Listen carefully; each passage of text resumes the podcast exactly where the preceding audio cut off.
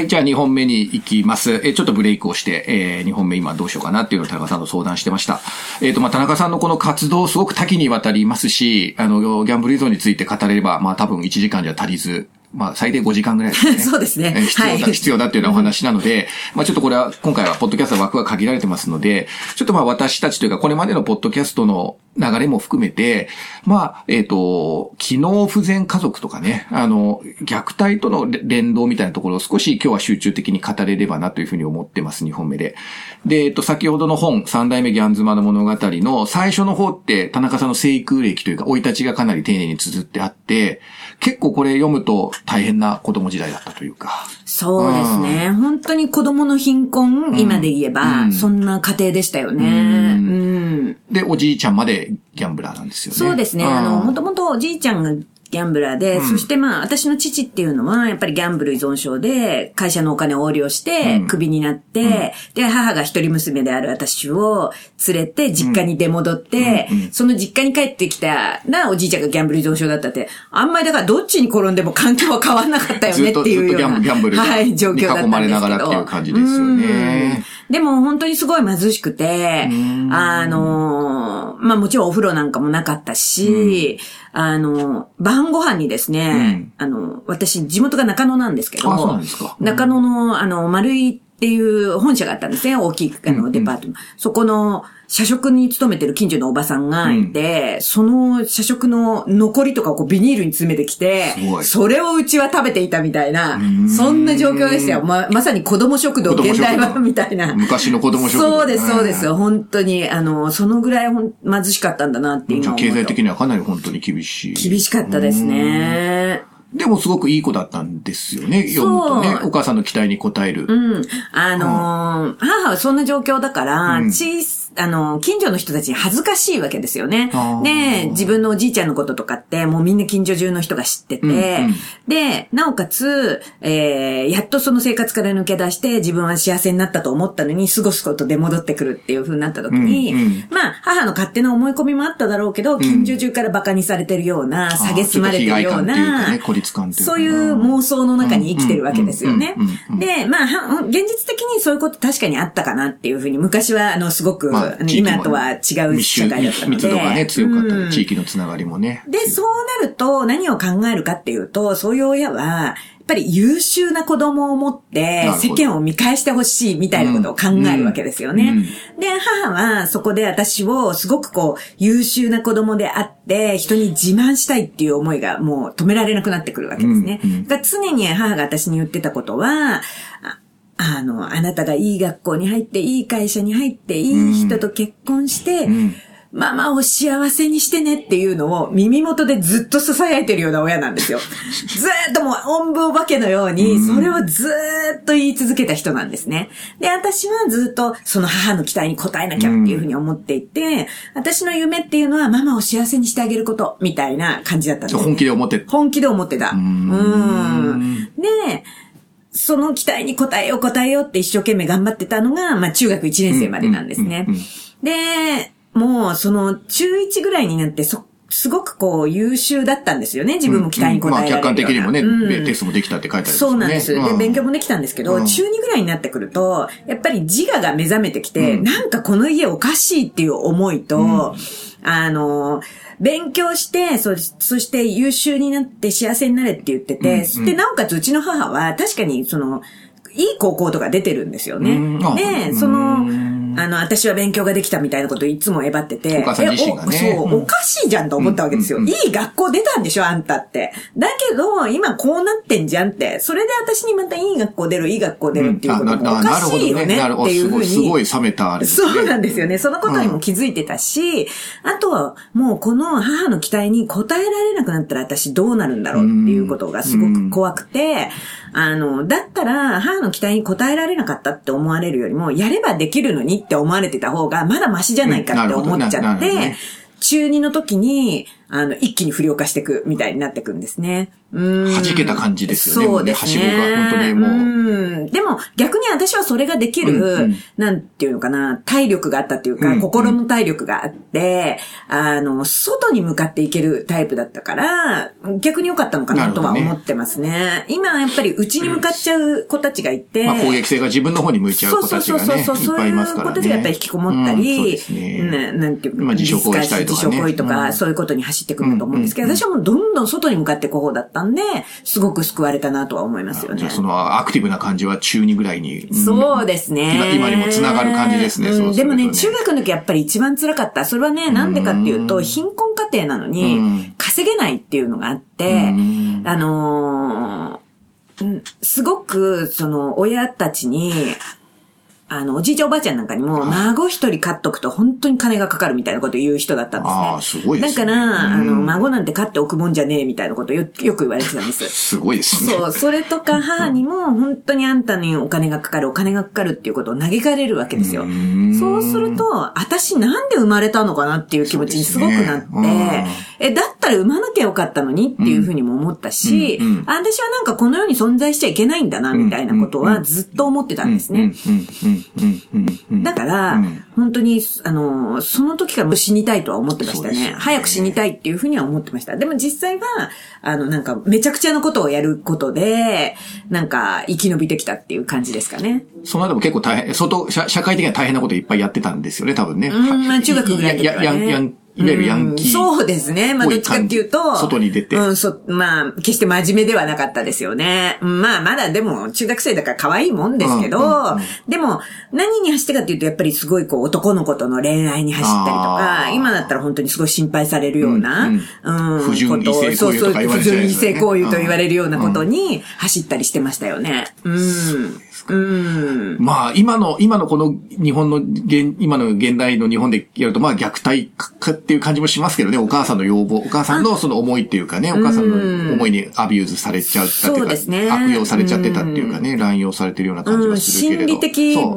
虐待とか、経済的虐待には当てはまるんじゃないかなと思います、ね。教育虐待とかね、そのお母さんの教育つい、求めるところにね、どんどんはめられていって。うん、でもまあそれをノーって言える力がね、田中さんの中にあったというのが、うん、なんかそれがすごく、その健康度はどこから来てるんだろうなんてちょっと思っちゃうけれど。うんうん、まあ、うん、そうですね。まあ社交的な性格だったっていうのはすごい自分を救ってくれたかなとは思います。うんうん、ただこう、いろいろ仲間の話とかを聞いてると、うん、やっぱりこう、機能不全の家庭って、うん、まあ私のような、あの、ギャンブルの家庭、実は三代目ギャン妻って、うんはいあの、言うと、ええー、って言われるんですけど、はい、私たちの仲間の間では三代目ギャン妻って、あ、よくある話なんですよ。代々。代々、そういう、うん。で、あの、お父さんみたいな人と結婚しないと思ってたのに、結婚しちゃったとか、うん、そういうのってよくある話で、えっと、まあそういう、うん、仲間の話とかを聞いてると、やっぱり私みたいに外に向かってはっちゃけたっていうのは、割と少数派で、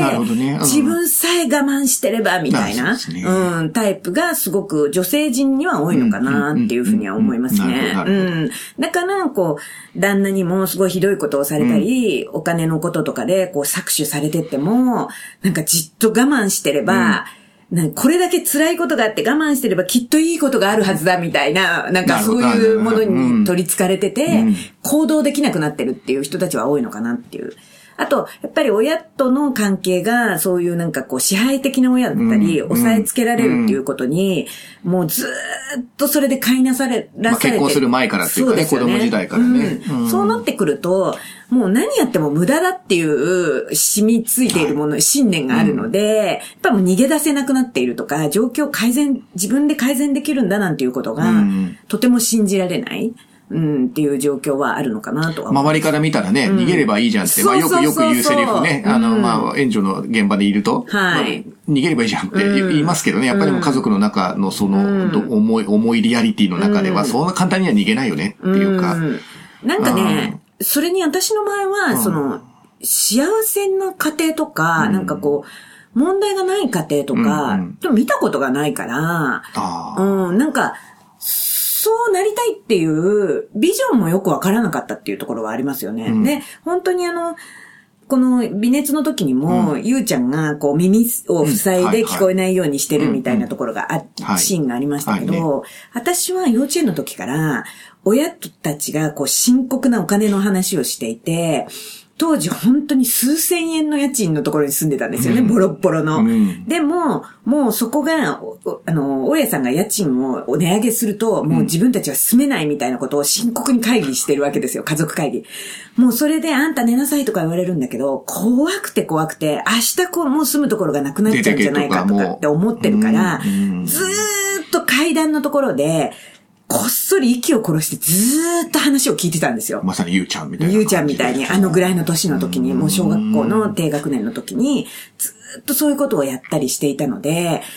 常にいつもこう不安感の中にいて、自分が安全とか安心とかを家庭の中で与えられるっていうことは全く想像できなかったですよね。うーん。だから、その、結婚してそういうふうになんか激動っていうか、いつも不安感の中で生きているっていうふうになった時に、やっぱね、諦めモードの方が強くて、やっぱり私の人生って所詮こんなもんだよねって、結婚で何かが変わると思ったのが間違いだったなみたいなふうに思って、なんかこう諦めて動けなくなっちゃうっていうのはすごくあるのかなと思いますね。よくね、あの誘拐された子が逃げられなくなるとかって言いますけど、はい、まあ、なんで逃げないのって言うのは簡単だけどね。そうなんですよね。それがやっぱり機能不全の家庭とか虐待を受けていた家庭の子供たちのなんか、うん、大人になっても変われないっていうところはあるのかなとは思いますね。まあ子供たちもね、この状況だったら逃げといでって、うん、私なんかもよく言いますけど、うん、でもそう簡単に逃げないじゃないですか。うん、やっぱりそこは家族のその独特の磁場の中で、やっぱりか子供はそれなりに居場所を見つけていたりとかしてるから、うんうん、そう簡単にはやっぱり逃げてこないし、やっぱその家族のリアリティをちゃんと理解しないと、やっぱり子供ともこう、対話できないなっていうのは私も実務上も感じますけどね。うんうん、常に罪悪感をすりつけられてて、ね、全部その私のせいだと思ってるから、まあ子供は特にね、自己中心、まあ自己中心的だからやっぱり自分のこととして自分が悪いんだとかっていうふうに思っちゃいますよね。その、本当は大人が、ぐちゃぐちゃしたものはね、引きずってるだけなん、うん、引き込まれてるだけなんですけれどね。うん、そうですね、うん。だからなんかこう、あのー、仲間の話でも、すごくこう、うん、かっこいいよくて、家柄もいい男の人で、すごい好きになったんだけど、私なんか全然ダメだっていうふうに思って諦めようと思ったんだけど、でもそれが噂で、あの人自己破産してるんだってよっていう噂を聞いたら、なんかいけるんじゃないかと思ったっていう話。すごいですね。あ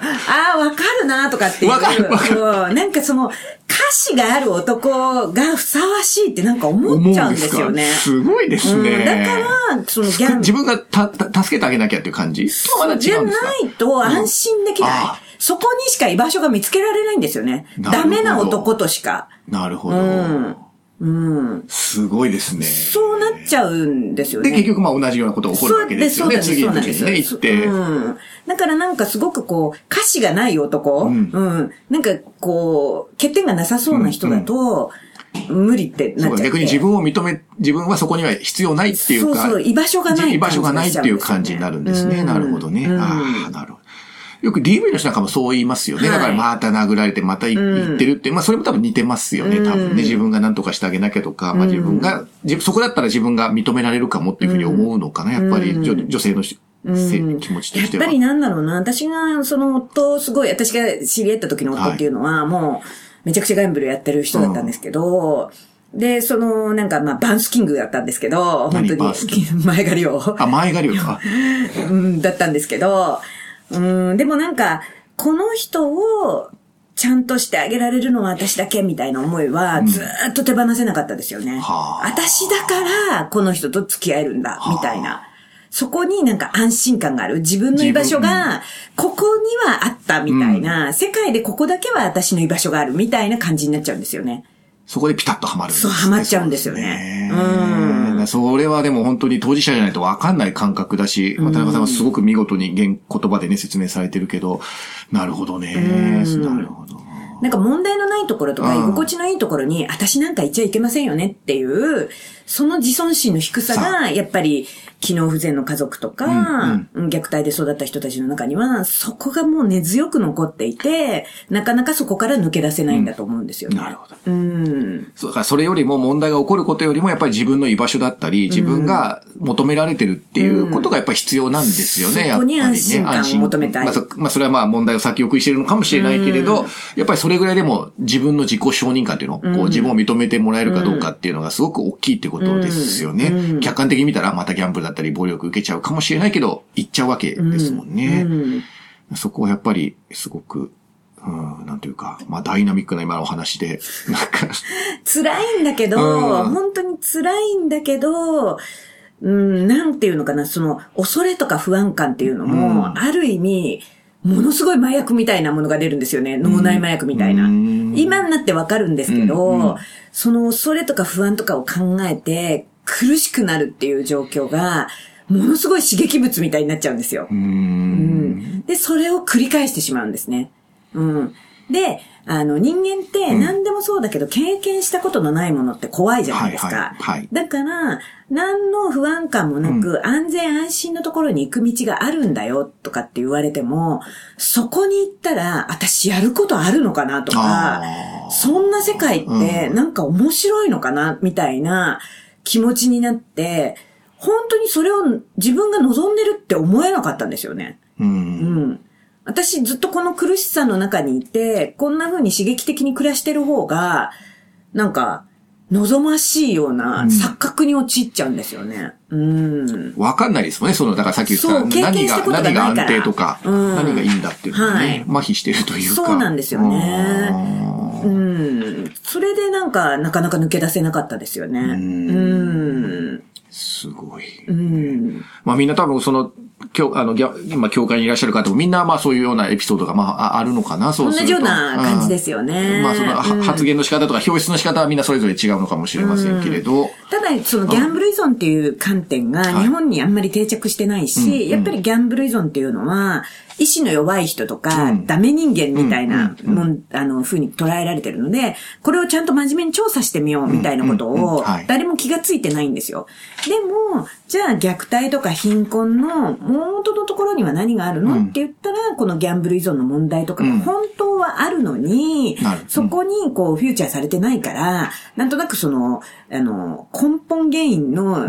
んところにメスが入らないので、いつもこう、付け焼き場みたいな。例えば、その、生活保護だったら、あのー、日払いで渡してみるとかね、うんうんうん、そういうことになってしまって、親のギャンブル依存症の治療をまずしようとか、うんうんうん、そういうところに全然メスがいかないから、ずっとこう、同じことが繰り返されてるのかなっていうふうに思いますよね。なるほど。うん。で、子供の虐待の時の、虐待っていうことがなぜ起こってるのかって言って、その、暴力とかっていうところとか、うん、イライラをぶつけてるというというところで、お父さん、あの、アンガーマネジメントやってみましょうか、まあね、みたいなところには行くんですけど、うんまあ、でもその先にある依存症っていうところにメスが入らないと、付け焼き場的なアンガーマネジメントとかね、アサーティブトレーニングとかだけでは、やっぱり問題は解決していかないとは思いますよね。うん、やっぱりそこは家族を理解しないとダメですよ。うん、それ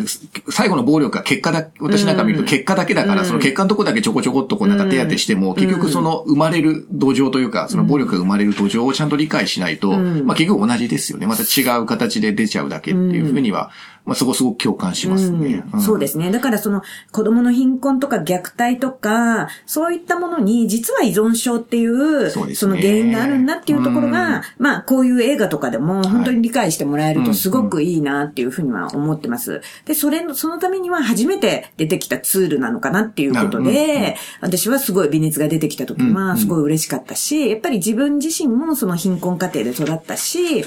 まあ、あの、虐待っていう観点から見ても、まあ自分はそういう家庭で育ったっていうふうに思ったときに、うん、それをなんかこう、分かってもらえるっていうのを、口でいっぱい説明するよりも、うん、こう映像で見るとバンと理解できるっていうところでは、うん、本当になんかこう、嬉しかったっていうのが、うん、うん、あの、正直な気持ちですよね。うん。うんうんまあ、ゆうちゃんでもあり、しのぶちゃんでもありっていうね。そうですね。まあね。で、そしてそういう人たちが、今、実はギャンブル依存症の人たちでごひゃくさんじゅうろくまんにんって言われてるんですよね。はい、ですね。すごいですよね。で、ごひゃくさんじゅうろくまんにんギャンブラーがいるってことは、うん、その周りにいる、あの、しのぶさんであったり、ゆうさんであったり、またそのご両親であったりっていう、そうですね。巻き込まれてる家族って考えたら、一、うん、人に対してさんにんはいるっていうふうに言われてるんですね、家族は。だから、せんごひゃくまんにんの人たちは苦しんでるわけじゃないですか。うんね、そういう人たちのなんかこう、あのー、手助けにはなりたいなっていうふうにも思ってるし、うんうん、今その全くこういう問題であの本当に両親の喧嘩にああやって耳を塞いでる子供たちがたくさんいるんだなっていうふうにはいつも思いますよね。うんうん、あの本の中でも特に新書の方で書かれてますけどね、こういろんな大問題、社会的な犯罪とか、うん、大きな問題の裏にやっぱりギャンブル依存があってっていうのを結構事例っていうか書かれてますよね。うんうん、だからそこを紐解いていくと、まあギャンブルの問題に行き当たって、それがまあいろんな形で破綻する形で、うん、まあ殺人事件だったりなんだりっていうね、うん、っていうのは、あの、これ読むといっぱいエピソード書いてありますよね。うんうん、でも本当になんかこの性虐待のその被害に遭ってて、うん、そしてなおかつこう、やっぱり依存症の男性とこう付き合ってしまうとか、うん性虐待の問題があって依存症になってしまうとかっていうのは、うんうんうん、あんまり今までも深掘りされてなかったんですけど、うんうん、でも、その問題はものすごく密接にリンクしていて、うんうん、そうですね、うん。だからその依存症とその性虐待っていうのにも、実はこんなにいっぱいあるんだよねっていうのは、うん、私たちは知ってたけれども、その辺がこう、なんていうのかな。そこら辺でやっぱりそのセラピーみたいなものも必要だし、うんうん、そういったことが全然知られてなかったのかなっていうふうには思っていますね。うんうんうん、そういった面でも本当にすごい、こう、提起してくれたっていう。まあ、目に見える形というかね、うん、社会に投げ出してくれたみたいなところはありますよね。そうですね。うん、思いますね。うん、まあ、おそらく前回あの、性被害の当事者の方に出てもらってるんですけど、うん、まあ同、同じような発想で言ってましたね、やっぱりね。うんうん自分たちの感じたことがこう、うん、テーマになってくれると。そうなんですよね。伝わるツールというかメディアになるというかね。依存症の過程ってなんかこう、よく言われるんですけど、生卵みたいなんですよ。生卵。生卵って割って、お父さんお母さん自分の分生卵入れると、うん、黄身の部分と白身の部分がぐちゃっと混ざっちゃうじゃないですか。白身がこう混ざり合っちゃうじゃないですか。はい、あなるほどね。だから一人一人の境界線が分かんなくなっちゃうんですよ。そうですね。そうですね。うん、で依存症の家族って、そういう一人一人の個の境界線が分かんなくなってしまう家族だから、うん、大人になると、あれお父さんから性虐待受けてたのかな、うん、みたいなことが、うんうん、それすらも分からなかったとかっていう人たちもすごく多いし、お父さんたち自身も、それは仲のいい家族だと思ってたりとか、うん、親密さのアピールっていうかね、そうそうなんですよね、うん。その辺も代々続いてる病気なんですよね。うん、うん、それがずっと世代伝播してるっていうか、でもすごく密接な家族関係なんで、それを不思議とも思えないっていうか。ですね。うん、とっても卵の例は分かりやすいですね。わ、うん、かりました。はいで喋ってたらもうあっという間ににじゅっぷんになってしまいましたので。あ、そうなんですか。はい、もう早いんで、あっという間に私は時計をごめんなさい、時計をチラチラ見ながらなんですが、とても今いい、いいお話でしたね。あの、でした。ありがとうございます。にほんめは一応これに終わりにしてさんぼんめいきたいと思いますので、はい、にほんめありがとうございました。ありがとうございました。はい